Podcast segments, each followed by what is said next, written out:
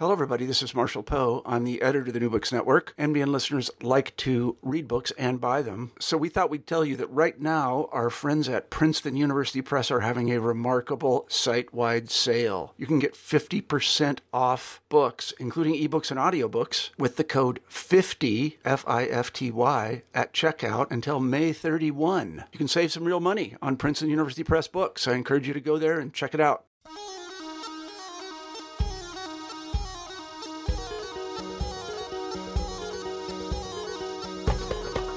Hello, everybody, and welcome back to New Books in Middle Eastern Studies, a podcast channel on the New Books Network. I'm Robert Elliott, the host of the channel. Today I'll be speaking with Dr. Christopher Houston about his new book, Istanbul City of the Fearless Urban Activism, Coup d'etat, and Memory in Turkey. Hi, Dr. Houston. Welcome to the show. Hi, Robert, and thanks very much for hosting me. Glad to have you on. Chris, I, I wonder if you can begin the interview by telling us a little bit about yourself. Okay, good. Um, so I am a professor of anthropology.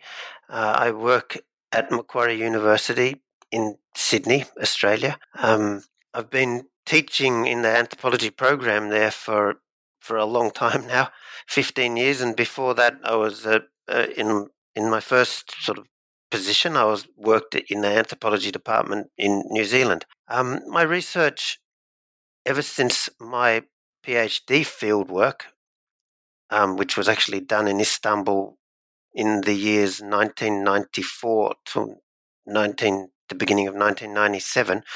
So my research for for most of my proper university life um, has been to do with Turkey, um, and more precisely, has nearly always been uh, fieldwork and concerns with the city of Istanbul. So, in a way, I, I guess I, I would say that I'm probably an anthropologist of, of Istanbul. Um, that's uh, yeah, that's been the main focus where I where I've sort of kept coming back to over the years. The the some of the themes of of my work have been um, around the question of Turkish politics in in the broader sense. Um, and by the broader sense, I mean that that has incorporated a a long interest in in Istanbul, in its development, in the politics that are uh, involved in its um, in its growth, in its inequalities, in its urban affordances, in its um, political symbolisms built into the city by various administrations, um, and of course, political movements that take as their object of transformation the city um, in in various ways. Uh, my first, actually, my, my field work in Istanbul in 1994 came about because I had just started uh, my PhD in Australia. We have a different way of doing the PhD, or we did then, than the way that you would be more familiar with in in the US. Um, basically, we don't do any coursework, uh, which is actually a, a pretty bad, bad was a bad feature of the PhD.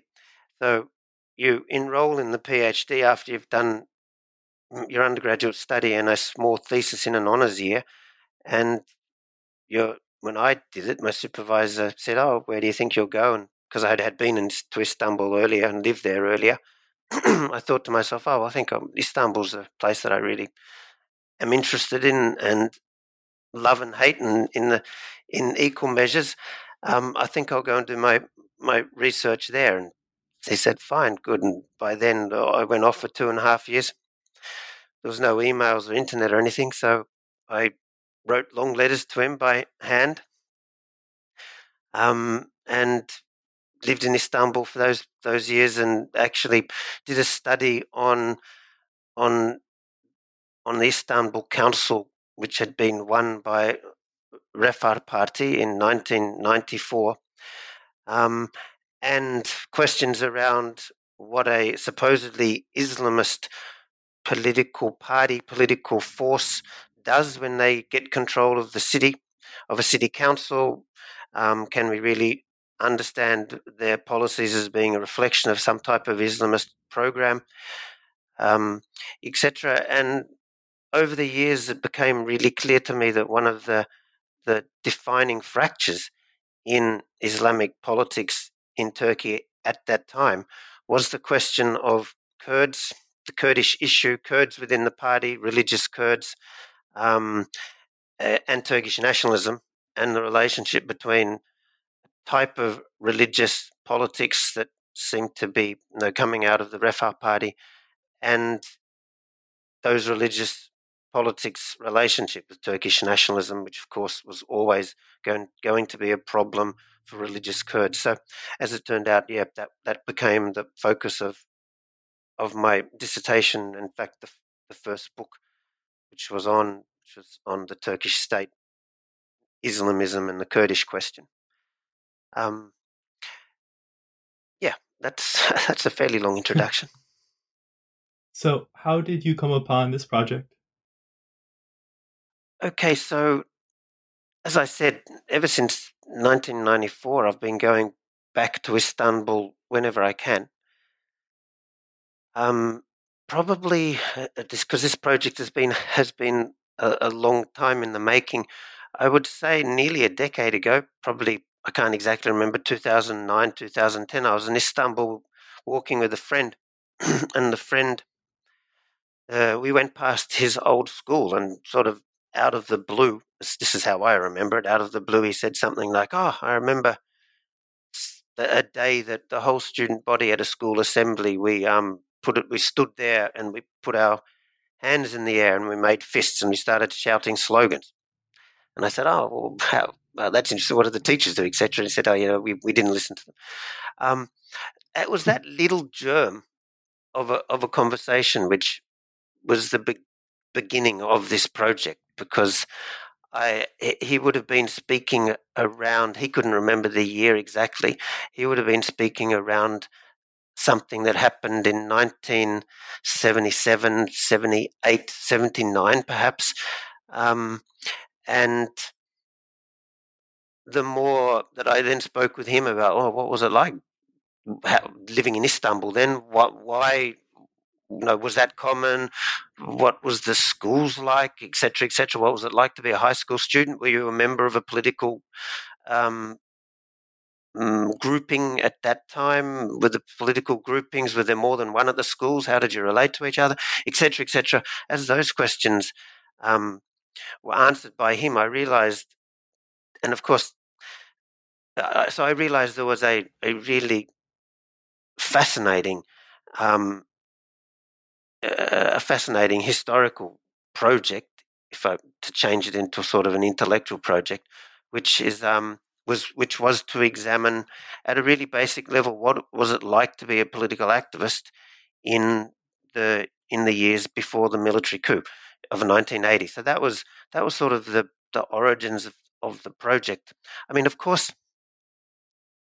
everyone who studies Turkey knows that the the 12th September coup um, is is a has been or, or was a defining moment in in the evolution of Turkish politics, or at least, of course, that's how it's normally spoken about.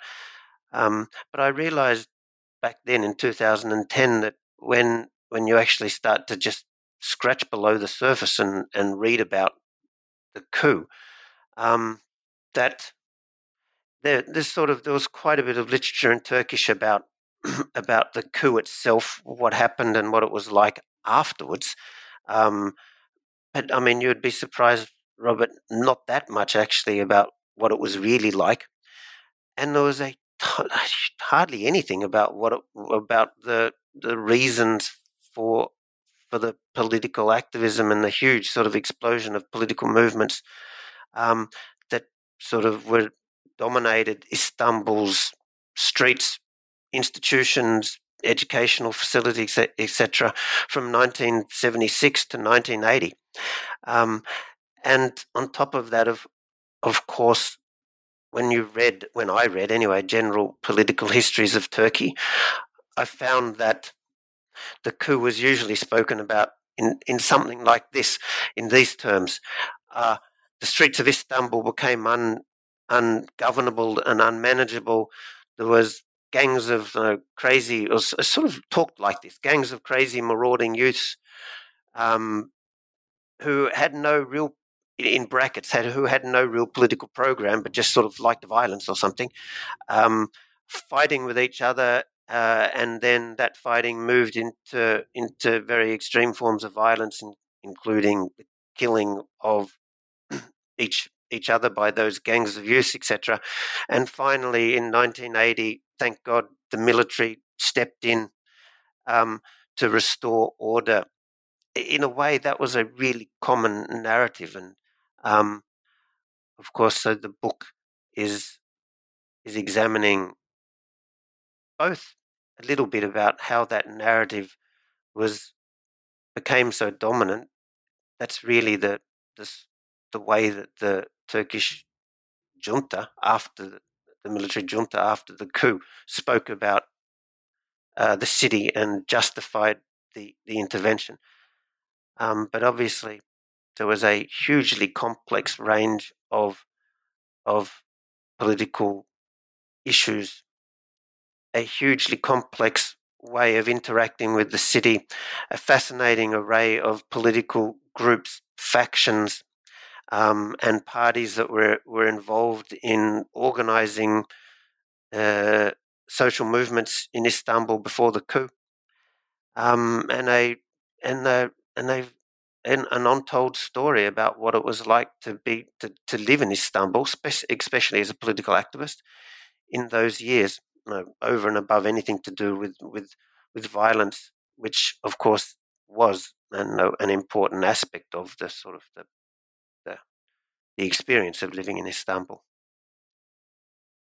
So the, the number of different groups, especially on the left, is, is really overwhelming. I, I remember reading uh, Lipovsky's classic text and him mentioning that nearly every ideologue had their, their own party. Uh, can you tell us a little bit about some of the major camps, major players, and major divisions during this period? Sure. So if we go back a little bit to another another coup in Turkey. Um, actually, Robert, as you briefly spoke about before we before we began this this um, podcast, um, your own work is even going back potentially to the 1940s. Um, and we, we, can trace back certain types of of of leftist impulses, people um, maybe gathering around journals um, way back, in, well, not way back, but back in the 1940s. If we move forward a little bit, in 1960, with the 60, 61, the coup and the sort of the reorganization of the Turkish constitution, then um, that new constitution, ironically, was a constitution that allowed much more political pluralism than any other constitution in the history of the Turkish Republic. And one of the outcomes was that was for the first time it was legal to organize a political party or a, a political grouping on the basis of class. Um, before that, the, Turkish constitution and the uh, Ataturk's political party had always banned political organizing on class grounds, given that at the core we can say Kemalism is sort of a type of corporatism. Um, so after 1961, the, we see the institution of the Turkish Labour Party or the Labour Party of Turkey. Um, and that party, because of the electoral system, actually manages to to get parliamentarians into the parliament throughout the 1960s. By the time, of course, we come to the 1971 coup, for interesting reasons, after after that intervention by the Turkish military, that party sort of is closed down, and therefore its its members are dispersed. Um, and once once things return to sort of civilian government after that intervention, after the 71 intervention, it seemed to me from my research that that was that was the the really important period where the the militants, the the activists who who had been probably in the 1960s gathered more or less under the umbrella of the Turkish Labour Party in the in Turkish TİP. Um, that I mean, there's probably more complex exactly than this, but that those groupings then fractured and flourished. So that by 1973 or 1974, which is where I sort of fairly arbitrarily begin the the story of, of sort of Istanbul in this period, by 1974 or 75, let's say, there is a huge range of political factions, political parties, political fractions, factions and fractions um, organizing in Istanbul. The, the th- if we had to put them into sort of the main groupings, we, we can do that. There was a, a, a sort of a Soviet aligned Turkish Communist Party. Um, and all, all of these groups had had um, over the over this decade had groupings that split off from them. Um, and on top of that, they had very active youth movements as well. And sometimes the affiliated youth movements had a different name to the to the main political party. But there was a sort of a a, a Soviet aligned, and that's an interesting question around what that meant and what the relationship was. Um, grouping. There was a, a, a grouping which, as far as I could tell from my interviews, was the most influential sort of faction in Istanbul, which was um, a sort of it was called Dev Devyol Revolutionary Way. Um, that was they presented themselves in the well in the interviews. People were always talking about this in memory.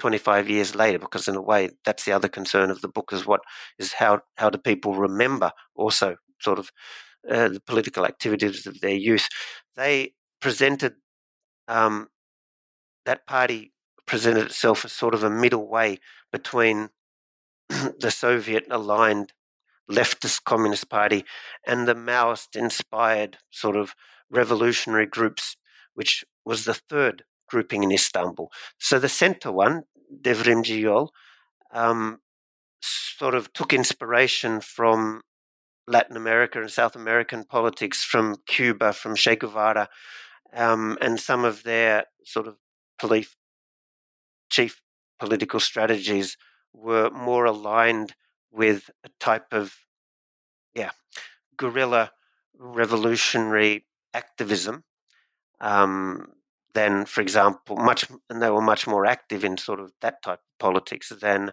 were the, the Turkish Communist Party and its affiliations. So, yeah, roughly we can say there was three broad streams of leftist politics operating in Istanbul in the 1970s. The Maoist groups, the, the Turkish Communist Party aligned with the Soviet Union, and then a very big centrist movement, which there was equally indigenous. They're all indigenous Turkish political movements, um, but which was sometimes able to work with with some groups of the Maoists and some groups of the communists. Um, yeah, so Rob, that that's that's some of the the that that's the main ones. Of course, as um, is it Lipovsky and and other people note, if you do the the sort of political genealogies, you can get up to forty five or fifty groupings at that time. Some of which shut down, and another group opens up in their place, or someone frac- splits off from a party and then sets up a new a new party. Now, so we, we talked a bit about uh, the left. Now, what does the political right mean at this time? What sort of parties are we are we seeing? Okay, so this was interesting in my interviews. Um, leftist activists, of course, one of the main things they remembered was the, the terrible fractionalism. Mm. um, and the fact that they were struggling as much against other leftist groups as they were against the right. It seemed from my interviews that the the the uh, the rightist groups in Istanbul, the rightist group in Istanbul was much more unified. Um, there was, and the other interesting thing about the rightist group is that it it had a much more organic link to the to the parliamentary right wing group. So this is in in one way we're talking about the the whole sort of gamut of social movement politics. Uh, but at the same time, the parliamentary political system until 1980 is operating in Turkey with with elections, both general elections and council elections, um, and so people might know that the there was a there was a a string of coalitions throughout the whole 1970s because no one party was ever able to get a dominant majority.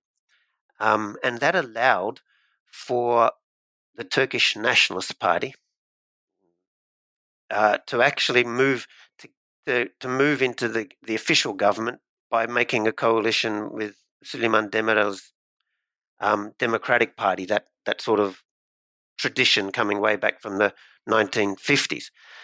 Um, so the the nationalists, the very extreme right wing nationalists, both had an official place at the dinner table of Turkish parliamentary politics. Um, when they were a very small member of the fish of the government, but they were given disproportionate numbers of ministries, including in the late 1970s of the education department, which was probably one of the the the most disastrous out had some of the most disastrous outcomes, given that the the um the right wing nationalists got control of of administering high schools and some university teachers colleges in the main. Um, so yeah, they they were a very I mean their political ideology is basically anti-communist on the negative side and on the pro pro side, extremely Turkish nationalist. Um, I mean, every party in Turkey is nationalist, but the, the flavor of nationalism is different. The the right wing opposition to the leftist groups, so the street opposition, were extremely nationalist. Um, I mean, you could almost say, in some ways, racially nationalist with their with their talk about the Turkish race, Turkish blood um, Turkish culture, etc. And they were also violently anti-communist. So that they were, you know, probably more than more than most of the leftist groups were responsible for um, introducing forms of, of violence, assassinations, killings, etc., which really did escalate things by the late by the late 1970s.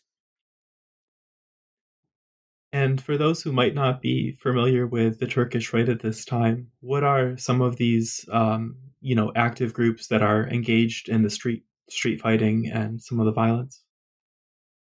Uh, you mean in the so which which groups in particular, the leftist and the and the right group, or so um, we we talked a, a little bit about um, Dev Devyol and uh, some of these, you know, groups that had a, a strong um, youth component. Um, is there sort of a right wing? Yeah, um, yeah. So uh, the in a way the the the the Nationalist Action Party is the official uh, party of the Turkish right wing nationalists in the parliament, their youth wing, um, though of course there was always a because their youth wing is involved in is clearly involved in a lot of, of violence and uh, sort of violent organizing and training among themselves to use weapons, etc. Uh, their youth wing, the, the link was sort of downplayed. Um, but the so they the youth wing named themselves um, uh, the Grey Wolves, uh, and or and but their official name in some ways was was something called the Idealists in Turkish Ülkücüler. Um, uh, of course, according to the Turkish left, they were fighting against fascists, and so they they never called them the Turkish nationalists, or they never called them no grey wolves. They just said no. The situation in Istanbul was that we were we were fighting against fascists who were killing people and who were you know assassinating trade union leaders or were uh, or uh, targeting people who are involved in leftist social movements um, from civil society, and that they got forced into a sort of a, a, defense of their social movements really quickly because of the violence coming out of the the um the what they called the fascism, what the fascists themselves called called the sort of the the, the nationalists. Um, yeah, so the the the street the street engagement is is pretty strongly between the grey wolves on the right side and a variety of of leftist groups who were also inclined towards certain types of violence because they um they believed in certain types of revolutionary theories that they maybe were predic- predicated on successful you know people's liberation movements etc so yeah they're the chief actors i guess So, within this book, you, you talk a lot about something called spatial politics. Can you tell us a little bit about what this means and the role that this plays in the text? Okay, so because the book is is really focused on what it was like for political activists of both leftist and rightist factions, what it was like for those people to do politics in Istanbul at time, to be a member of a group, um, to protest in the city, uh, to you know, to try and to try and uh, to try and realize their political program. Um, I realized that that yeah that the book and and their project is in one way organized to changing, trans- transforming Istanbul, transforming Istanbul's factories, transforming Istanbul's institutions, transforming Istanbul's um, councils and what those councils can provide to people, transforming Istanbul's slums.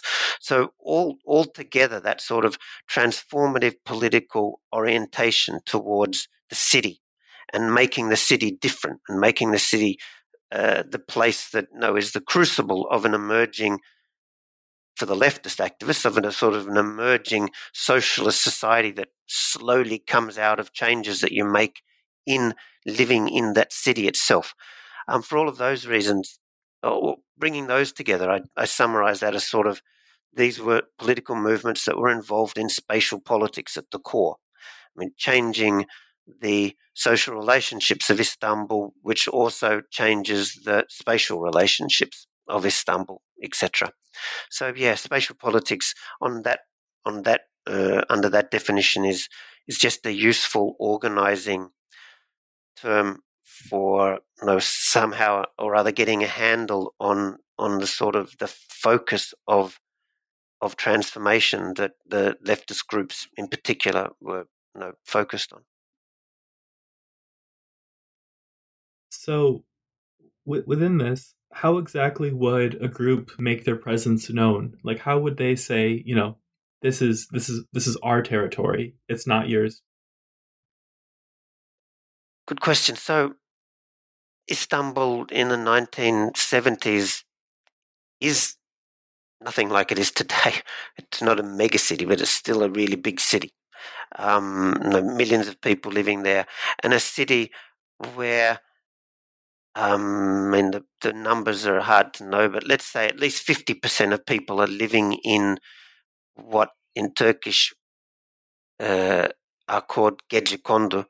Um, but we can say in English, 50% of people are living in informal housing and or shanty towns. Okay, they're not really slums because they're the sort of that's not necessarily the, the best word to use because it may not translate from English into what the this these suburbs were like in, in Istanbul. But let's say 50% of, of people in Istanbul, maybe more, were living in suburbs that over the last, that sorry, since the 19, let's say 1950, but 1955, were new suburbs in Istanbul that were set up by people moving to Istanbul themselves, occupying state land on the edge of the city, building their own houses, um, setting up their own social organization, etc., etc., because the, the, state was both was insufficiently finan- was not financially able to you know put down roads or, or or do have an urban plan for, for growth like that. Basically, they're like self self service cities. Um, suburbs, huge amounts of Istanbul in the 1970 then 1970s were relatively new uh, informal housing shanty towns um, in which which uh, in which these political movements recruited most of their their militants from. Um, so those shanty towns that came clear in my in the interviews that I did with people were, one of the the um, the core arenas of spatial politics. Um, groups groups emerged from those shanty towns. The political factions that emerged from them were, were not just sort of people who agreed ideologically with each other on a certain type of program. They were you know, people who were related to each other, um, maybe whose families had migrated to Istanbul from the same parts of Turkey. Uh, so there's a lot of other affective relationships in the political factions, which uh, over and beyond you know, sort of some rationalist explanation that people joined a political faction because they believed in immediate revolution or they believed in setting up a you know, workers' cooperative or they believed in some type of Maoist program of, of peasant revolution or something. Um, so those groupings are very strong in the shanty shanties of Istanbul. Uh, Robert, I've just got a message. I oh, reconnected. Sorry. That's okay. Yeah. So those um those political groupings uh, are are emerging from the shanty towns, and of course they're they're working there. They're organising people. The political movements begin to become um, movements of social transformation. They might, for example, have students coming into the shanty towns who are doctors who are studying uh, disciplines at universities that would be useful in the life of of people who are basically living in, in very poor conditions um, with not much council organisation of programs into those suburbs. Um, and of course, those suburbs then beca- became under attack from the right wing militants, and therefore they also set up their own you know, defence committees to defend themselves against strangers coming into the city sorry, into those suburbs. So the um, the shanty towns of Istanbul were a core arena of political struggle of spatial politics, um, and political groupings there. You know, by the by 1977, 1978, were were arming themselves in defence against attacks coming from you know, militants of the the nationalists, and or of course because some of those that those right that right wing group had um, affiliations with the Turkish police, also against police attacks or gendarmerie attacks into those suburbs as well. So, um, is there any way that, I mean, traveling through Istanbul, one could tell whose territory they were in? You could.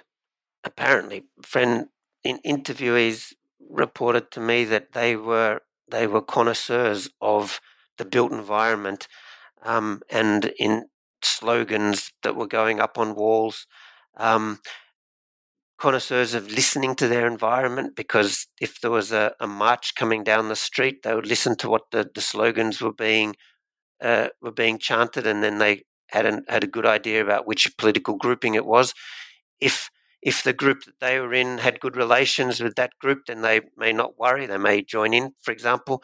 But if they knew that it was a, a, a rival political organization, uh, they'd have to take some other type of action. So, yeah, the whole city became involved, you could say, in a slogan war. That was what a friend said to me. That says it was like a city. We were constantly painting over other people's slogans, getting control of a, of a university, getting control of a dormitory, getting control of a of a public area meant that you you also in, engaged in a sort of a, a, a, literal spatial politics in terms of you know putting putting your your visual presence, stamping your visual presence there in that space with your your slogans, etc. Um, yeah, well, that that was a one of the really fascinating, I guess, parts of the of the repertoires of political practice that um, were engaged in by those leftist groups. Not so much by the the right wing. I mean, they did have their slogans as well, um, but I think because they weren't so closely connected, they weren't a mass movement so much as the leftist groups were, and they weren't so closely connected to people. Um, I think they they had sort of they didn't really have territorial influence, unlike the leftist groups, who I mean, in some parts of Istanbul declared that they'd set up a, a liberated zone, um, or that they'd declared that they'd set up a, a, self-managing part of Istanbul where they were now you know, in control of the situation, and they were the people who would be making decisions about future housing development in that in that suburb. So, how how generally would the you know government re- respond to this? Um, let's say you know some group declares an area area to be a liberated zone. Um, what sort of police response or lack of response would tend to happen in a situation like that? Yeah, so as in Turkey today, Turkish politics, it's not like the US or Australia, which is a, is a form of federation. Um, Turkish politics has is a very centralized political system. There's the, the parliament, which is no uh, is the chief decision making body, and the only other sovereign level of decision making in Turkey is the council. So there's no state system. So councils in Turkey are are are, are, won or lost through elections. And in the 1970, council elections were, were vital uh, as well. So in the 1970s, even though the central government was controlled in the main by conservative political parties with affiliated, very extreme right wing nationalist parties supporting them in the parliament, um, the councils in Istanbul were nearly all won by the People's Republican Party. But that party itself, like everything in Turkey in these in this era, was factionalized. So just to say that the uh, the Republican People's Party won won the Greater Istanbul Council doesn't necessarily tell you about which group within the um, that party got control of of the council. So Istanbul in the 1970s there's a there's a big Istanbul council like there is today, the Greater Istanbul municipality, and then the city was divided into some other councils as well. So those councils had interesting relationships with the the um this let's say the leftist movements. Um, the leftist movements, of course, in one way, the very the, and the had had certain types of critique of parliamentary politics as being um, you know, a type of bourgeois politics or a politics that was designed to you know, stop the revolutionary movement. On the other hand, um, the councils had bulldozers, the councils had the facilities to make streets, the councils had the facilities to get control, to, to bring cement in. I mean, there was a whole lot of things that in the shanty towns, the councils uh, were actually officially responsible for as these shanty towns sort of grew, as as people moved into a new area.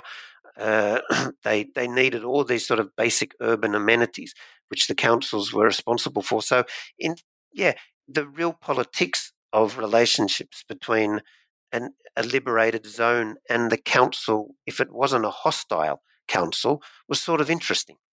Um, and they uh, yeah, they may have been inv- involved in various forms of, of cooperation as well. I mean, I did some interviews with people who were involved in in the council politics of Istanbul in 1970s one of the interesting thing about the council politics is, was was that the the people's the CHP, the People's Republican Party, was factionalized, and one of the dominant factions in Istanbul, um, inspired by council work that was going on in countries in Europe, um, they established a new council movement. They called called it a, a new a new municipalism, and that munis- that new municipalism that they were trying to um, to roll out in Istanbul was was a very leftist type of people's oriented services council politics. So, in in one way, yeah, I, sh- I should have shown in the book that the um the councils as well were really interesting fulcrums of political um activism. So uh, they had, yeah, we could say they had interesting relations, sometimes antagonistic, with the leftist movements in control of parts of the cities that they had declared you know, a liberated zone. Some other councils who were controlled by the right rightist parties obviously were very unsympathetic to to other groups of activists in, in their suburb. Um, and then the more central institutions of policing, like the gendarmerie, who had nothing to do with Istanbul, um, they were very anti uh, those those groupings that were you know, dominant in the Gecekondus, and so there was a lot of conflict coming from the police, the gendarmerie, etc., into into those suburbs. So you're describing a, a really highly polarized uh, moment in, in, time. Yeah. To what extent could groups cro- uh, could cross group fraternization occur? I mean, could one be friends with a rival, someone from a rival group or party, or was this something that was pretty strictly controlled? Good question. So, in in the book, I write a ch- I write about three three particularly intense zones of political activism. One, as we've just spoken about, is council politics, um, and so council politics were in the main, especially in in the in the less wealthy parts of Istanbul, were all controlled by by left oriented people in in the in the official party, political in the CHP. Um, and those those groupings, so so council politics, I think, was characterized by some forms of cooperation and probably movement in and out a little bit. I mean, I, I, wouldn't exaggerate it because, as you say, it was a really polarized time and a sort of an extreme time, an extreme time of of where um, loyalties to political groupings and also sort of loyalties to the to the spoils that political activism may may bring in a very disorganized and a sort of formless city. So those loyalties were very strong. Another arena of politics was, of course, labor, factories, um, and the union movement. So there's another whole politics involved in in in union and labor organization. As you say, this it, I mean, Turkey is I my experience is, is that it's always a ferociously polarized political society. Um, and in the 1970s, there was three, maybe four union confederations. There was the main uh, union confederation, which which went back to the 1960s. There was then a breakaway from that, which which called themselves the Revolutionary sort of you know syndicate of unions confederation. Supposedly, the the right wing nationalists set up their own union confederation, though I have sort of my doubts about whether that was a very genuine um, grouping. I mean, people used to say that they would send in people to you know, bash up unionists and then claim that if you to and then claim to the workers that you could vote for their representatives. Um, and then there was a very sort of incipient Muslim Union Confederation. So, yeah, the union politics, the, the labor organizing, the, the striking, the, the the whole 19 that 70 75 to, 7, to 1980 the massive politics involved in striking for better conditions for better wages for forms of better forms of health um, facility etc that was a another great arena of, of turkish politics. And then the third one is sort of the the the the Gecekondus or the shanty towns and and what was going on in them. Now, Robert, interestingly, yeah, probably all of those arenas are characterized by both really extreme forms of separatism and yet some forms of movements between groups. In the shanty towns, it seemed to me that people people normally said it was really hard to move move from one political grouping to another. Um, the loyalties were strong, and um, it was apparently no frowned frowned upon even to have relationships with people, you know, friendly relationships, let alone other more intense relationships with activist cross factions. Um, the union, the union movement wasn't quite like that, though. It was very factionalized as well. And of course, the Turkish Communist Party in the 1970s had very close links with the Revolutionary Union Confederation. Um, so there was forms of separatism going in union movements as well, because factories would vote, for example, for which union um, would would be able to represent workers.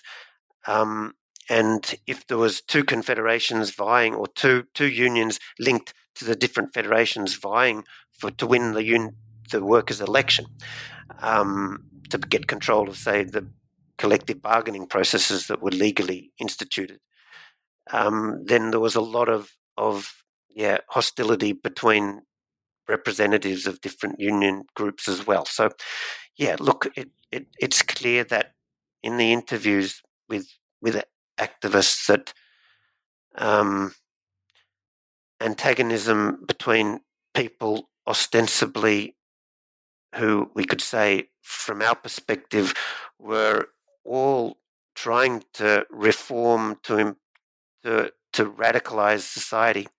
Um, yeah, the the forms of uh, aggravation between those groups was, was very intense. So you, you cover uh, a lot in this book. It's it's really an excellent contribution, and uh, I, I, know that a lot of our, our readers are going to be excited to to pick this up. Um, were there any themes that we that we didn't uh, cover that you'd like to um, address? Maybe I could just say something about the the way that I organize the argument because that will sort of cover mm, mm, that'll cover the sort of the yeah the the core of it. Um, uh, one one early chapter looks presents a history of Istanbul, an absurd enterprise, but um, basically a very selective history which says, okay, the focus of the book is Istanbul 1976 to 1983. Actually, I'll come up to, to that, that 1983 part in a tick. Um, so, one part of the book presents a history which says Istanbul in the in how did how did Istanbul get to be what it was like in 1975?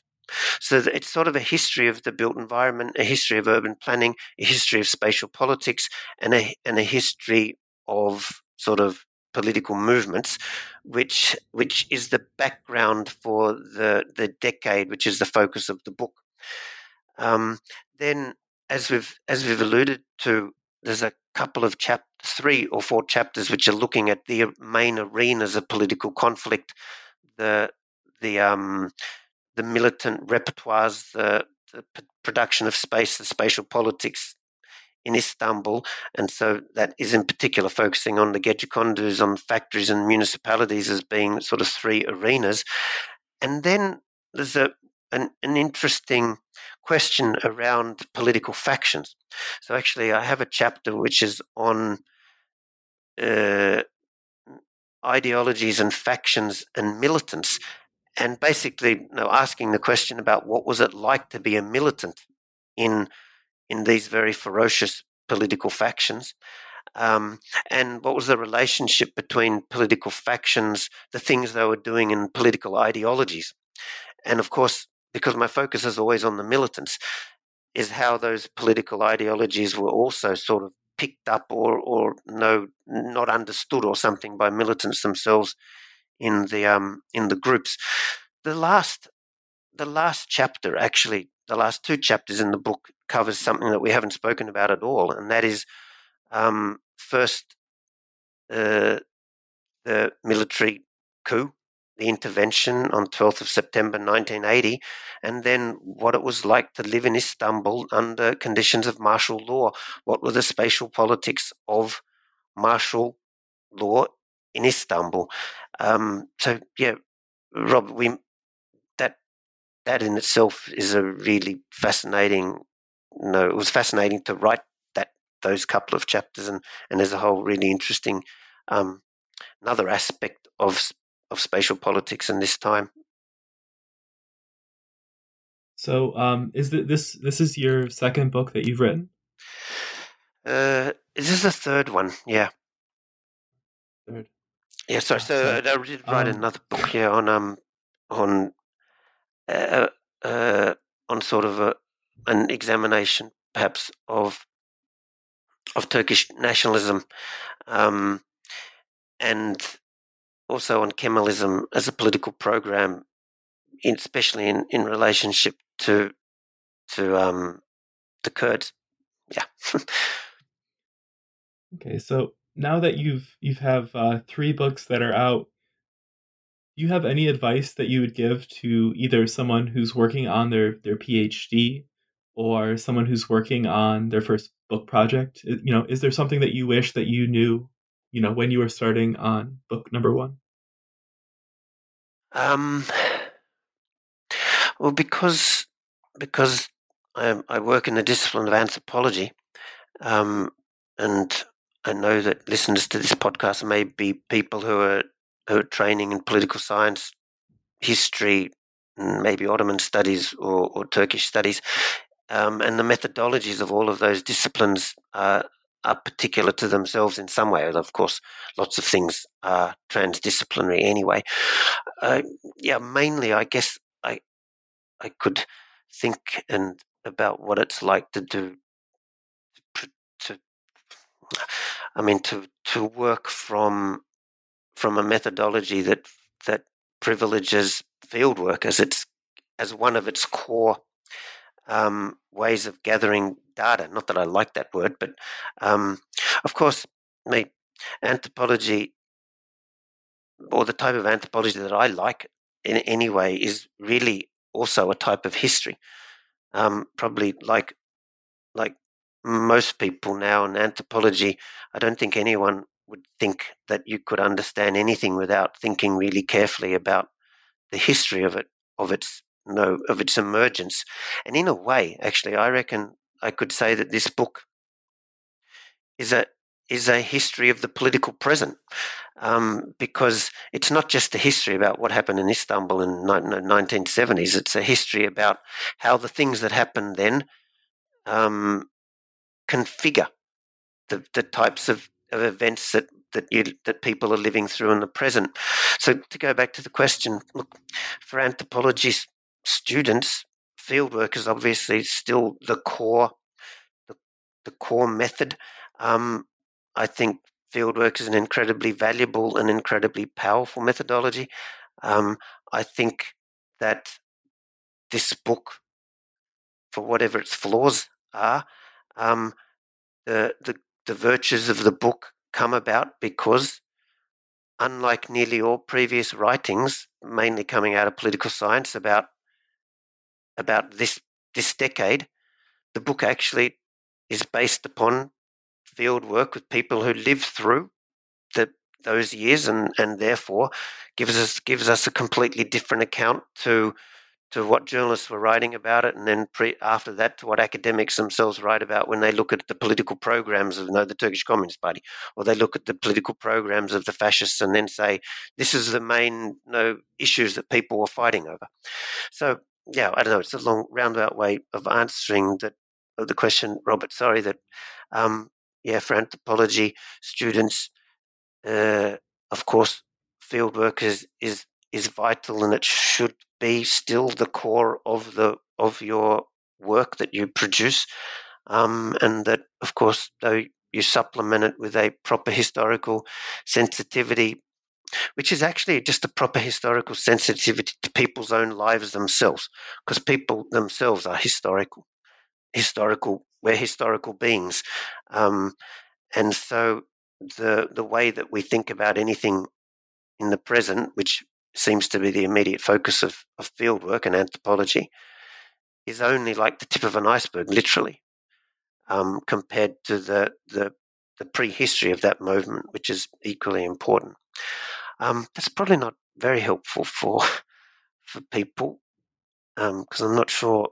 I mean, there's so many other things, I guess, that that would be useful for students to know when they to think about how you change your dissertation into a book.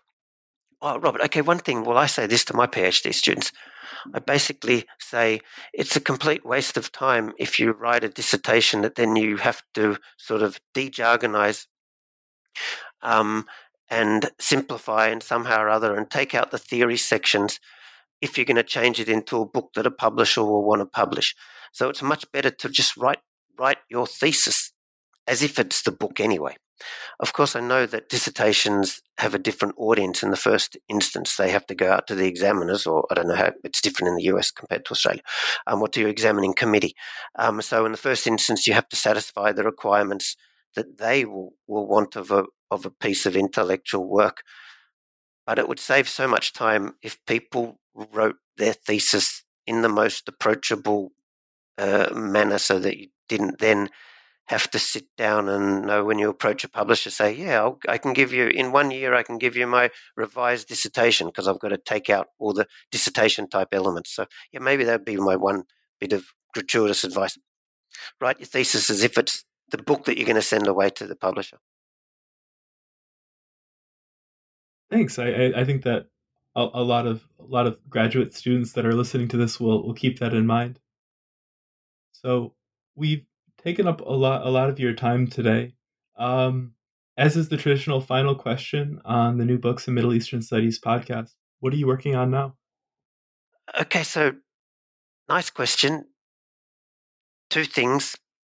Of course, though, uh, the first one, which is to continue work in Istanbul, is actually difficult to do it at the moment, given that probably, like with you, Robert, um, all travel to, to Turkey, actually all travel outside of even interstate travel now has been um, prohibited by my university.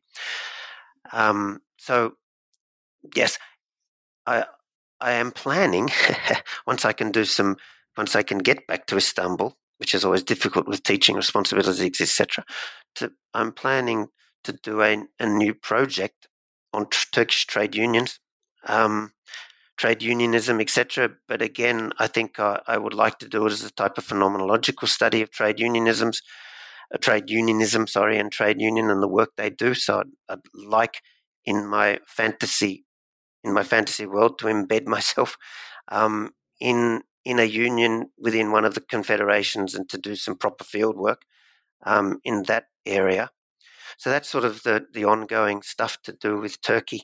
The other thing that I'm working on which I reckon is really interesting at the moment, is that in our department we've been running a whole series of seminars around the question of of self alteration. Um, so we've been sort of doing reading groups uh, in the department on on neoliberalism, the certain the certain promises that neoliberalism holds out that if you if you if you engage in certain types of you know self care, certain types of of um, what's the word sort of husbanding your resources, self transformation processes, that you can become a different type of person, um, even if society doesn't change. Uh, as as everything we've been talking about is is about political movements that, that don't believe that and think that the only way that people's lives will change is if you change the broader context of the of the political structures they're living in. So in a way, this this thing that we're doing in the department around the anthropology of self alteration cross cultural projects of self alteration, religious projects of self change, um, political projects of self change, etc., is in some ways related to to the things we've been talking about. But it's a it's um, looking at a whole range of case studies of sort of ways that people can alter their understanding of the world by engaging in new forms of of um, projects that change their their perception of the world. For example, um, you know, when people learn a musical tradition, they begin to hear the world differently. And so it raises interesting questions about what forms of self alteration do apprenticeship style aesthetics traditions enable for people. So, yeah, that's the, the sort of a, a more general um, empirical and theoretical uh, area that I'm working on and thinking about just at the moment. Yeah, these, these sound like really great projects. Um, well, hey, thank you so much for being on the show today. I, I enjoyed the book and uh, I really enjoyed the talk too. Robert, thanks so much for hosting me. Thanks so much for the invitation. Um, yeah, and it's a it's a pleasure to talk about the book. Yeah, and the and the, the the lives of the people that it tries to describe. Thanks so much. Great, and that was Christopher Houston talking about his new book, Istanbul, City of the Fearless: Urban Activism, Coup d'etat, and Memory in Turkey. Goodbye for now.